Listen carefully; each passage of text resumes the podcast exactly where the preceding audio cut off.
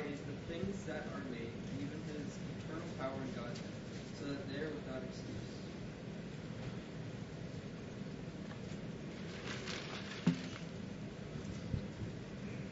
We're going to continue tonight and talk just a little bit about uh, what our theme was in VBS. We've been talking about the natural part of the world that God made, His creation.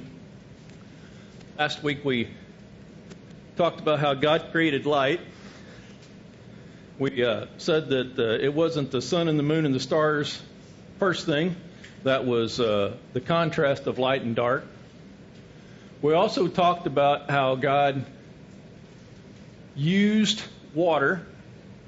Uh, if you go back to Genesis chapter 1, it says that the Spirit of God moved upon the face of the waters. And in the second day, or I guess at the end of the second day, God had divided the waters, created the atmosphere, and caused land, or no, that's it, created the atmosphere. Third day was land. Third day, he brings upon land or firmament on the waters from the sea, let the dry land appear. He brought up uh, flowers, trees, herbs, everything that has seed and that it was to produce after its own kind. And we talked about that that's the law of biogenesis where nothing can really can never reproduce anything that it is not already. Then on the fourth day, uh, God placed the the greater light and the lesser light in the firmament. So Earth was already there, and then the sun and the moon were set in its place, as well as all the other stars and all the other planets. We talked just a little bit about how the Earth, which is the third planet from the sun, was placed in such a position as to protect it and it was in the exact right spot uh, for life. Then we talked about how God brought about all the birds of the air and the fish out of the sea, uh, how He made them abundant. Uh, and then we talked about how God had the earth bring forth all the living creatures according to its kind. And then, of course, God creates man, and He creates him in our likeness. And we said that that likeness was what? What kind of likeness? Spiritual. Uh, go back to Genesis chapter 1 and verse 2, I think, where the Spirit of God moves upon the face of the earth. Okay, so tonight I want to continue down that path just a little bit. And uh, what we're going to talk about can be complicated, but it's really not. Uh, try not to get bogged down in the details. Just just listen and look a little bit and try not to overthink it. I found some interesting quotes up here. Uh, this is from the NASA website, and they were just posted here in February. Uh, and they're they're not all together, so they were in different places, but they were still by the same uh, webmaster, this Brett Griswold or whatever he is. I don't know. You know, he probably does all their posting. It says, uh, how long the universe lasts and how it evolves depends on its total energy and matter content. A universe with enor- enormously more matter than ours would rapidly collapse back under its own gravity well before life could form. A very long lived universe might not have enough mass for stars to ever form. Now, when we talk about mass, we're talking about occupying an area in space, in even on Earth. Uh, mass is not necessarily volume but it's more like uh, the amount of area that you take up. You have a mass here in this room. Everybody has a, a certain mass. Well, you know, by our own existence, that the universe is conducive to life and that life requires energy, water, and carbon. He also goes on to say the harsh radiation of space is blocked only by the Earth's atmosphere and magnetic field. I thought that was interesting because we brought that up uh, last week. And then at the very end, he has our universe seems to have Goldilocks properties. Not too much and not too little, just enough mass and energy to support the development of life. So even the NASA scientists realize that where you're at, where you're sitting tonight, planet you're on, seems to be exactly right for life on Earth. And so, what we're going to talk about a little bit tonight is we're going to talk about those building blocks of life. Remember, he said life, energy, and carbon. So, we got to talk a little bit about chemistry. And that's, I'm going to stop right there because I don't want you to get scared. Uh, we're not going to have a chemical test or anything, but we're just going to talk a little bit about some of the very basic elements uh, and uh, what they what they entail for for us. On Earth, there's about 92 natural elements found on it. Almost all life forms on Earth are primarily made up of only four basic elements. That's hydrogen, oxygen, nitrogen, and carbon. If you wanted to say six, you would add uh, like phosphorus, and some of them use boron or uh, lithium. Um, but really, these four basically make up almost everything you touch, feel, eat, and are. An element is a substance that is made of only one type of atom. All right? Does everybody know what an atom is? You've heard of this, right? By the way, uh, these structures that you'll see, they may not necessarily be exactly correct. Uh, science is still working on that, uh, but it's interesting to, to think about it. Atoms are the smallest unit of matter. They consist of a nucleus that has protons and neutrons. Protons, obviously, are positively charged. Neutrons are neutral. And then they're usually uh, surrounded, I shouldn't say surrounded, they usually have what's called uh, electron shells around them, where electrons, negatively charged, move around them. And the very outer one is always called the valence electric shell. Okay? And so all the atoms have different numbers of protons and neutrons in their nucleus, and they'll have different numbers of electrons. And that's what makes them uh, different elements. Okay? That's all you need to know about that. Uh, carbon. Remember, that's one of those necessary elements or atoms for life. It's the sixth most abundant element in the universe. Uh, carbon atoms form the backbone of almost all the important biological molecules floating around in our bodies. Not only that, it also is the backbone of your energy. You eat, you basically eat, well, you eat plants and you eat animals. What you're really doing is you're eating the sugars that they ingested as plants. Sugars contain carbon, hydrogen, and oxygen.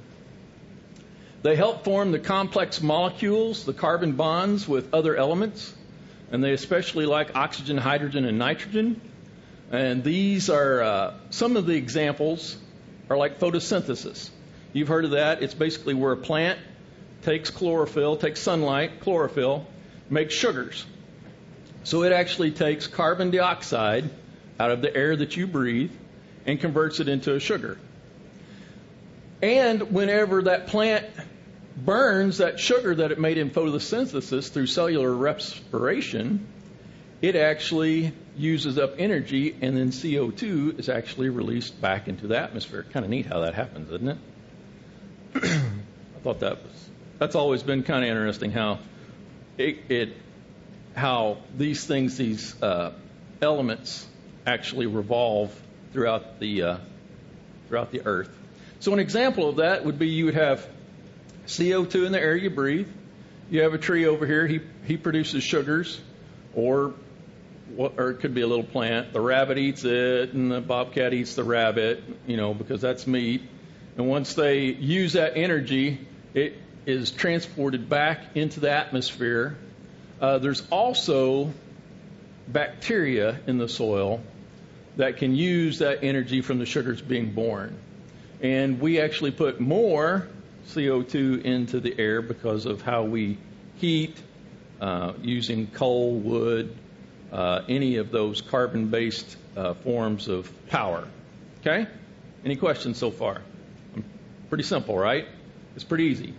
One thing I think you ought to notice look there, that's got a nice little cycle to it, right? Nice little cycle. Okay. The next one is nitrogen. It also is in the air.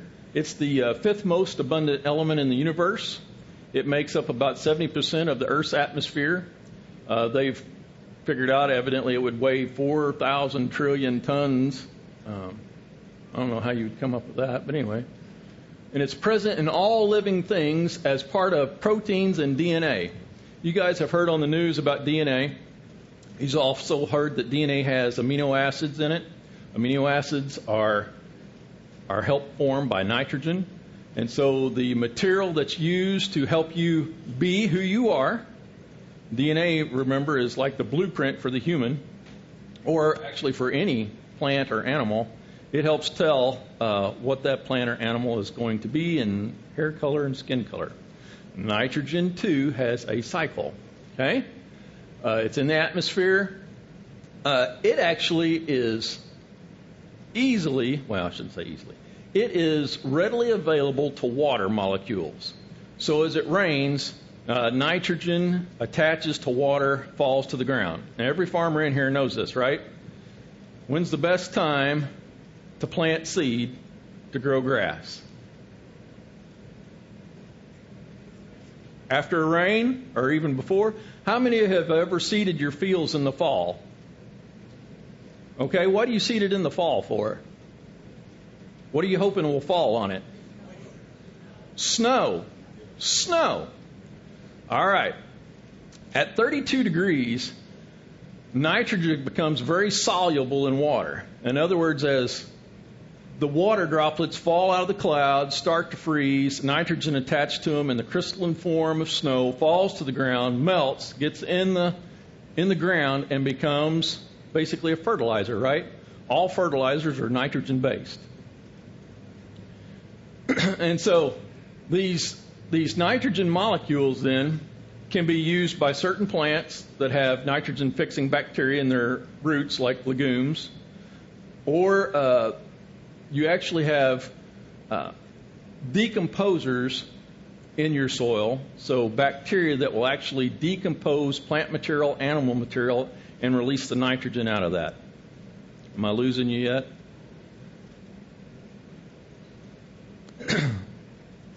Oxygen. Oxygen is the third most abundant element in the universe. It's uh, about 21% of the Earth's atmosphere. It has half of the mass of the Earth's crust, uh, two thirds of the mass of the human body. But you didn't know that, did you? Or did you? You're mainly water. Okay? Oxygen is nine tenths of the mass of water. Uh, water is two hydrogens and one oxygen. Uh, it forms the ozone layer, which is that protective thin layer in the atmosphere that helps protect you from UV rays. And it's also a component of hundreds of thousands of organic compounds, including sugars and all kinds of things, okay? And yes, believe it or not, there's an oxygen cycle. See a trend here? Uh, oxygen's in the atmosphere, it comes down as rain, uh, it gets into the lakes or it goes onto the soil. Uh, it gets used by plants, um, and then whenever plants respire, so they burn their sugars, they give off oxygen, believe it or not, as well as a byproduct. Hydrogen. Hydrogen is the most abundant element in the universe. Hydrogen is the raw fuel that most stars burn, uh, which includes your sun. Remember, the sun is basically made of hydrogen and helium, but most of all, hydrogen. Uh, it's the third most common element in the human body. It bonds with other elements to form other important molecules such as ammonias, methanes, table sugars, hydrogen peroxide. Okay? And it's one of the two important elements found in water. Pretty pretty simple. Okay. That's all I'm going to ask you about molecules. Those are the those are the four that we really need to talk about just a little bit. So now I'm going to concentrate on the water molecule. And you're going to say, Mitchell, I don't know where we're going. If you just hang on, I'll show you where I'm going with this. Just give me a, just give me a little uh, room to operate here. The water molecule contains two hydrogens and one oxygen, and it's it's needed by all forms of life. We all know that everything's made out of water or consumes water. Did you know that water can dissolve almost any substance that organisms need? Uh, water is the is a main solvent it acts as a solid, a liquid, and the gas. It's one of the few elements that contain all three states. And for my son, yes, it can actually operate in the plasma area as well. Uh, he's big on plasma because that's like another fourth state now. It's uh, necessary for many biochemical reactions. I'd almost say almost all of them because uh, it's involved.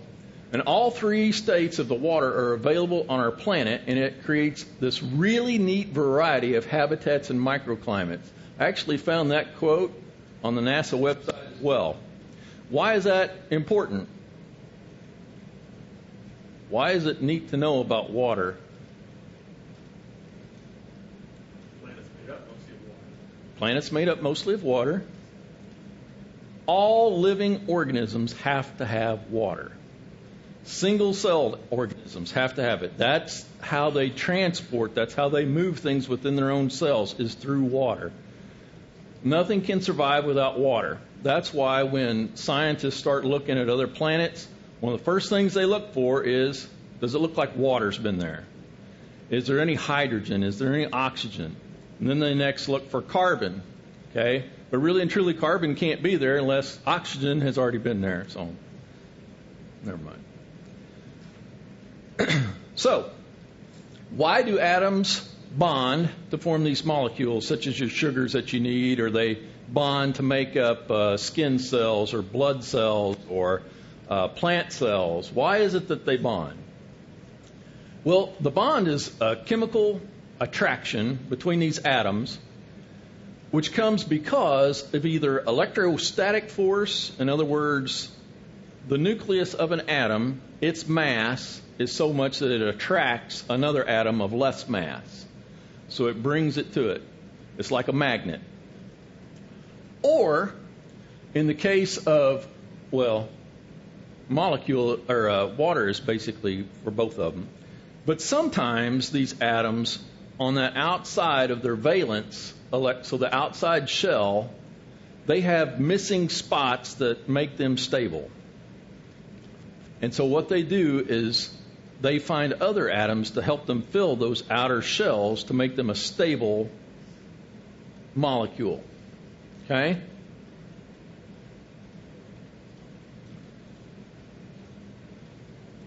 Octet rule. They're not sure why this actually works the way it does, but in the very outer shell of almost all elements, they want eight electrons. So, for example, oxygen has only six. That's why it has to have two hydrogen atoms to make water. It, it attracts two hydrogens to fill those outside valence elect- uh, shells to make it a very stable molecule and produce water. They can, these atoms can bond with the same element, like oxygen, it bonds to itself. It creates not only uh, carbon or uh, oxygen dioxide, but it also creates ozone, uh, three oxygens. Or it can bond with different elements, which it typically does a lot. The only two exceptions are hydrogen and helium, and they only have two electrons in their outer shells. Now, there are some non natural elements that have more than eight electrons, but that's not the typical case. So, the octet rule is something that's been proven for decades in science. Relationships of the mass of atoms and their attractions to other atoms form molecules. So, this, this attraction of needing either eight on the outside of your valence, or the mass of one atom attracts other atoms to form these molecules in every case. Okay?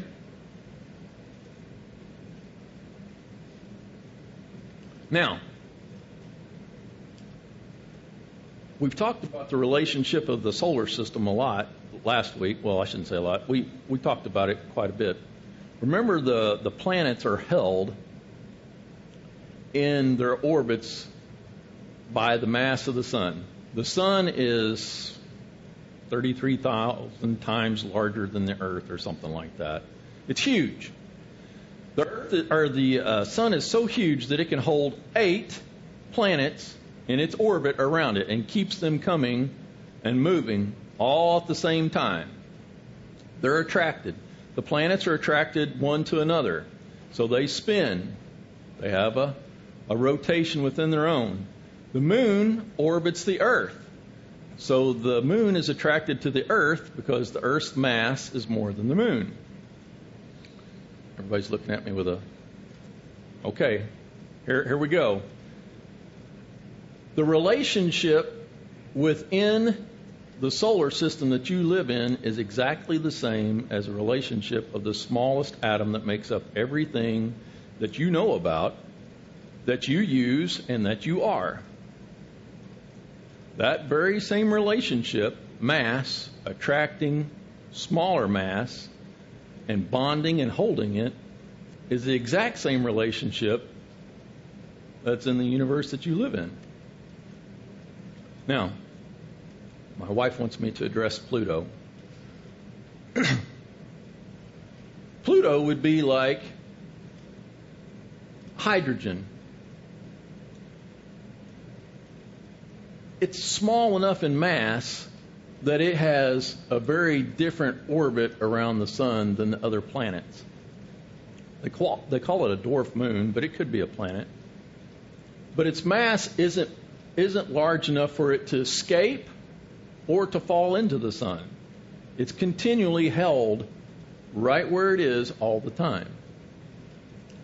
And so, this idea that our universe seems to have Goldilocks properties is not, is not by mistake. Can you see where God, when He was creating on the first, well, on the six days, He spoke these things into existence and He used the exact same pattern all the way up the line. So while you're sitting there and your body's able to move and you have skin and you have blood pulsing through you, all those things are possible because God set up how atoms work within the universe. And He's carried that pattern out all the way out to everything that you can see or hope to see. So, I went through that real quickly because I was expecting maybe there might be some questions about that. You can definitely see the pattern between the solar system and, the atoms you're breaking up, electrons, neutrons, and protons, and the relationship they have, like the planets. Yeah, the and one thing to think about, and I didn't say this, but even in atoms or even in the planets, their their attraction is one we often think that it's a circular kind of attraction. They make, you know, they go around and around in a circle, but that's not really true. It's like a magnet. It, it'll be more of an ellipse. The planets all revolve around the sun in an ellipse, and in an atom, it's even more so. Uh, in atoms, the nucleus is usually even bigger uh, than the electrons that it holds, and so these electrons move in various forms around the nucleus. And so while it may not be a complete circle, it is more like an ellipse, and it could be even tighter than that. But the property is still the same. The relationship is still the same. Um, think about all the different things that God has done and how the specialty uh, type things He's done, like in plants or animals. Um, it's a, it's amazing that He has put His fingerprint on everything, all the way down to the very smallest particle that we know about. I'm not going to talk about uh, dark energy or anything like that. If you follow science, you know that's a big deal now. Um, The water molecule has an extra oxygen molecule. Is it called deuterium or heavy water? No, uh, heavy water is water that has taken on a nuclear type isotope. In other words, it's been exposed to, to fission, to a heavy metal. That's why they, they actually use water in nuclear reactors for coolant. Um, but I, I can't remember seeing uh, another hydrogen attached or another oxygen. I didn't really go that far into it. To be honest with you, you know, chemistry was not my best subject. But I knew enough about it to be dangerous to realize that there was a pattern there. And if you go into chemistry at all, you get to see all these different attractions. Uh, I didn't bring up the periodic table of elements or any of that stuff, uh, simply because you know there's there's really no need. The, the pattern is there. The pattern is set, and it's it's interesting that that God is the one that set it up all exactly the same. But He did the exact same thing for reproduction. Uh, you think about it in uh, plants, for example. Uh, when we have flowers, what type of flower parts do flowers have? We got any horticulturists in here? What? Pistils and stamens. All right. What do they also refer to those as? Generally, go ahead. Male and female, right? Uh, all those type of examples, and you can go to anything, whether it's plants, whether it's animals. Um, we use uh, the vascular systems in plants. Well, the reason that it's called vascular system is they compare it to our own vascular system. Um, those things are not by accident. They didn't happen that way, just by chance. There's way too much evidence that there was a pattern to how that was supposed to be laid out. And, and the reason is really goes back to what Brian read for us. Uh, God did that so that, you know, as you and I look and live and work and breathe and eat, uh, we can see His creation, but we can see we can see His work in everything, whether the sun's going up or the sun's going down, uh, life, death, His fingerprints on all of it. And so, you know, it's it's important for us to realize that science knows about this. You know, they're they're fully aware. They understand that the patterns are there. Okay? So my subject tonight was supposed to be relationships between science and the Bible. Okay? So I wanted to use this as a way to kind of talk about science and the Bible. Okay? We often get upset with scientists because why? All right. Well, they want to contradict the Bible. How about that? You mean in general, I mean in general. Yeah. They want to contradict the Bible. Uh, they want you to believe that, hey, you know, there was this uh, gaseous cloud that had lightning and it happened to have a carbon molecule and it, uh, it got energized just enough to where it formed a single cell amoeba and then, you know, you somehow got into a slurry of mud and guess what? You've now become a living creature. The problem with that is none of the evidence they have shows anything uh, that is haphazard. They can't point to anything that is haphazard, even things they don't understand. Uh, galaxies far, far away with their Hubble telescope and their satellites that they look at, okay? They all can see that there's a pattern to them. They all rotate. They all have planets. They all have a system in the middle, a, a sun or a star or a megastar or whatever the what's, what's the big one? The red giant. Have red giants in them, you know. But they all have they all have a, a system set up. They all have a center and they all rotate around that center. That's a pattern. Now, is it bad that scientists question uh, where we come from and why we are the way we are? No. I agree with you. Why is that? So we check ourselves out and, and we're supposed to check the Bible out too, too. And, and, and everything the scientists come up with, they refer back to the Bible. And they make a point that if nothing could be like that, God, because they don't agree on God, but they say there's a super being somewhere that made this. Okay. They can't agree amongst themselves how it all happened, but they have to make up all kinds of theories, right? But they want what they want to do is leave God out of it for the most part, because you know we're the smartest thing that we can find. Well, that's how man usually gets in trouble is when he thinks he's smarter than he really is. Uh, that's happened to me a few times.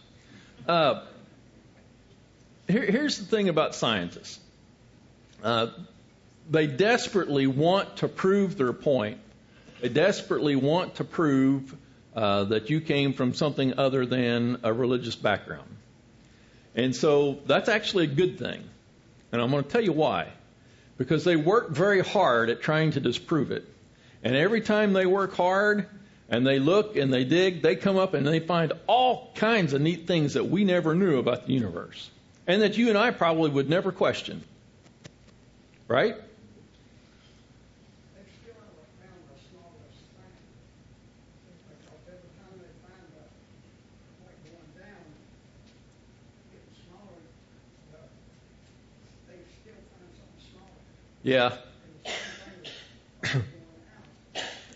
And, and like when the Bible said, you'll be cast into outer darkness.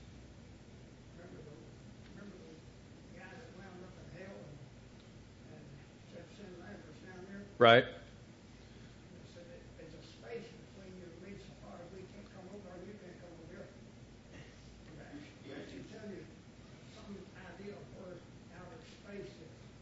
Well, yeah. Uh, in fact, there. We can't, it's so far out, we can't see it. Well, in fact, you can't see it. Uh, it's it's not a physical area. Yeah, but it, he, he just, you're so far away that Lazarus can't come over there. Yeah, there was just a divide there that uh, they couldn't go between. It was obvious that they were separated.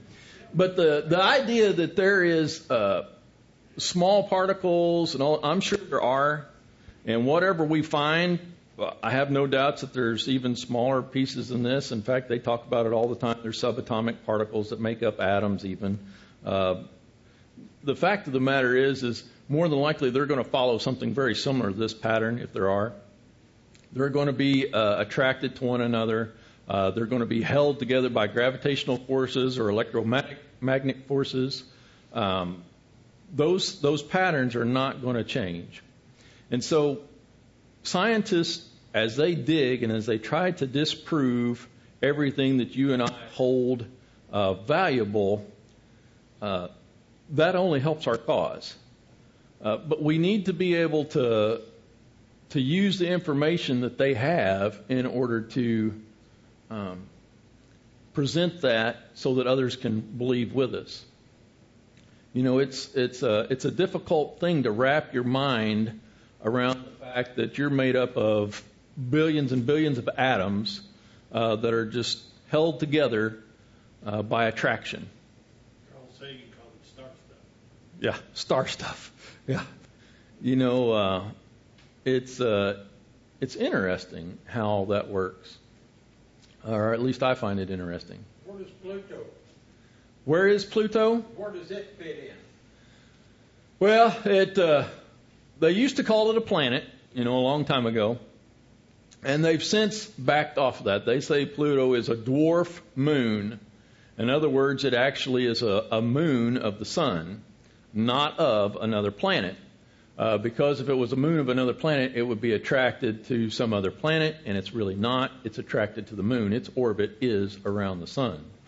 But what, the, what we don't talk about a lot is there are many objects in our universe that we can't see and we don't know about yet.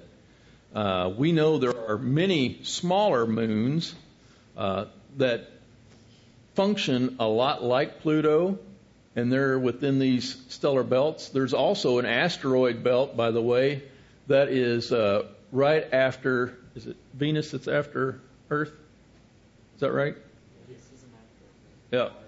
And so this asteroid belt actually is in between the inner planets and the outer planets. You don't ever hear much about that, do you? Why not? It's an asteroid belt, right? But it doesn't go anywhere. It doesn't go in or out. It's just an asteroid belt, and it just sits there and rotates around the inner planets. Well, the reason they don't want to tell you about it is because guess what? It acts as protection. Right? That's what it does. That's its function as it goes around the inner planets. Um, can you think? can you think of anyone in the Bible who did not believe in God, but that God used them to prove who He was? I had one person that popped in my mind immediately. Pharaoh, right away. Remember the story? Uh, God sends Moses to free his children uh, from Egyptian bondage. They had actually cried out to him. Uh, God sends Moses, tells him, hey, you know, tell Pharaoh, let my people go. He wouldn't. He starts sending plagues upon him. Uh, Pharaoh, I think twice, is like, yeah, yeah, get out of here. And then he recants, uh, makes him stay there. Uh, the point to that story is that even people who don't believe in God, God uses. And don't think that He doesn't. There's several examples in the Bible where God uses people who don't believe in Him to prove who He is. Scientists would be that way as well. You know, God's going to use you one way or another. We talk about that a lot, and it's true. Uh, the very fact is, is that God uses you whether you choose Him or not. Uh, it's up to you to choose which side you're going to be on. Yes, Vic. Joseph and his brothers. Joseph and his I brothers. mean, if you can't see that, I mean, you see the hand of God through the whole process here. Yeah. He lets us see that, in his providence. Yep. You know, uh, so while I don't necessarily agree with everything science has to say or everything science does, uh, they definitely have their their part uh, in in mankind's existence. Uh, so you know, don't be too hard on them. Make sure you're armed well, uh, but realize that what they're doing, what they're going about, is only going to help you in the long run, because they're never going to be able to uh, discount, disprove, or discredit uh, the Creator. Okay, they're they're smart people. They're a lot smarter than me. I'll I'll be honest with you. You know, these people they're brilliant. Uh, Albert Einstein, for example, just a superbly uh, intellectual man, uh, but he's not smarter than God. Uh, speaking of that, who did God say was one of the wisest men to ever live? Solomon. And we we really we kind of poke at Solomon a lot, but Solomon had some really good insights into not only uh, God, but how the world worked. Remember, there it, it talks about how Sol- uh, that other other kings and other nations would seek him out to ask him difficult questions, and without ever going there or knowing about those things, he could answer their questions. He knew what that was. That was the wisdom of Solomon. Wisest man on earth. Yeah, there's a queen that went and seen him, and she was gonna she was gonna test him. Yep. And she said the half has not been told. Yep. Half has not been told about his wisdom. Good questions. Any more?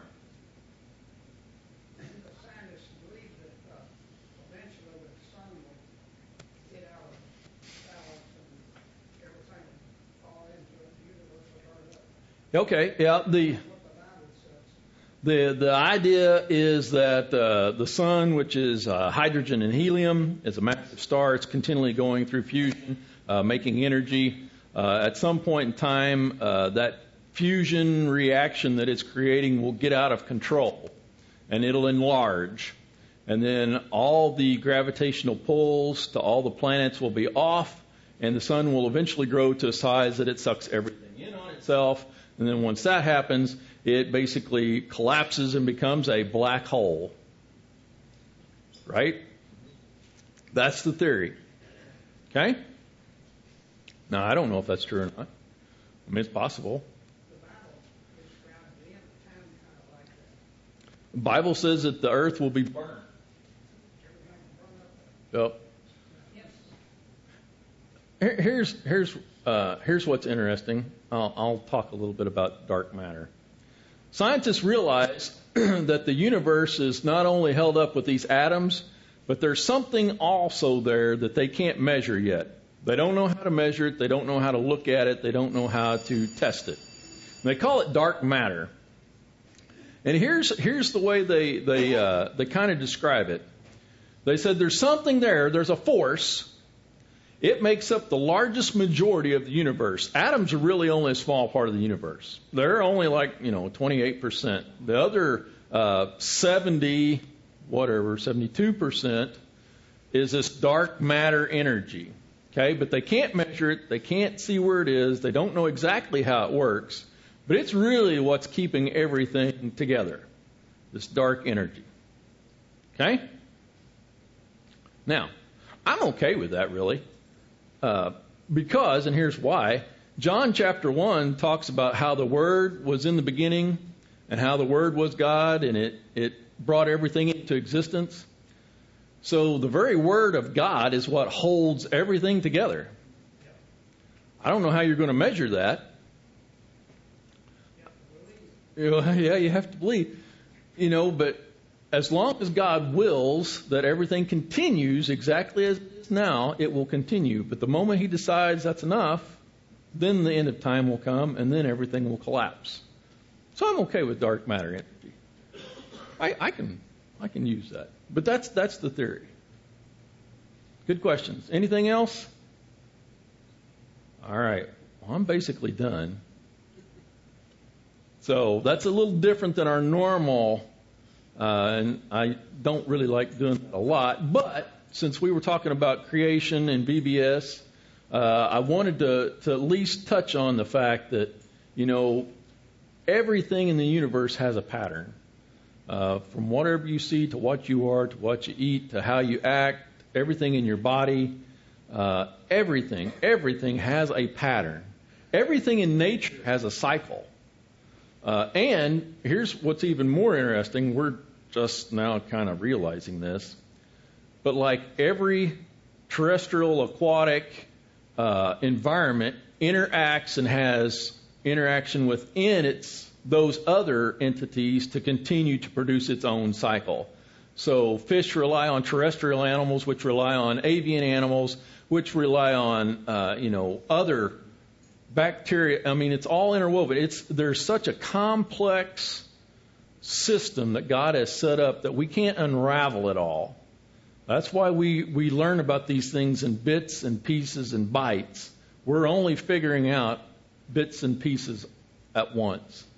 Uh, it's too complex for our minds to to ever comprehend everything, and that's why it takes science hundreds of years uh, to actually prove certain things because technology that we're developing, uh, what we're going to use in hundred years hasn't even been thought of yet. It just hasn't. You know, the church, you know, just take the church for example, and think of the God of the universe, and that's what we believe in. He says, let all things be done decent and in, In order. You know, why would you think it'd be any different the way it's creation? It wouldn't. It'd be the same. It'd be the You, same. you should be able to see the same, as you call it, pattern, Oh. order in the universe. Just like he expects in the church, he expects things to be done orderly. And so we need to take heed here. Yeah. And, and that pattern is in everything that he does, whether it's here on a different planet or in anything that we do, like you said, within the church. Uh, everything is to be decently in order, to have a, a set of operations that it goes by all the time. All right. Well, that's all I got for you. Thank you for being patient. I appreciate that. I hope you did learn something, even though that's kind of dry and long. But if uh, I probably won't do that anymore. Uh, but if uh, if you want to know something, don't feel free to ask. I don't necessarily know all the answers, but I'd be glad to look it up for you.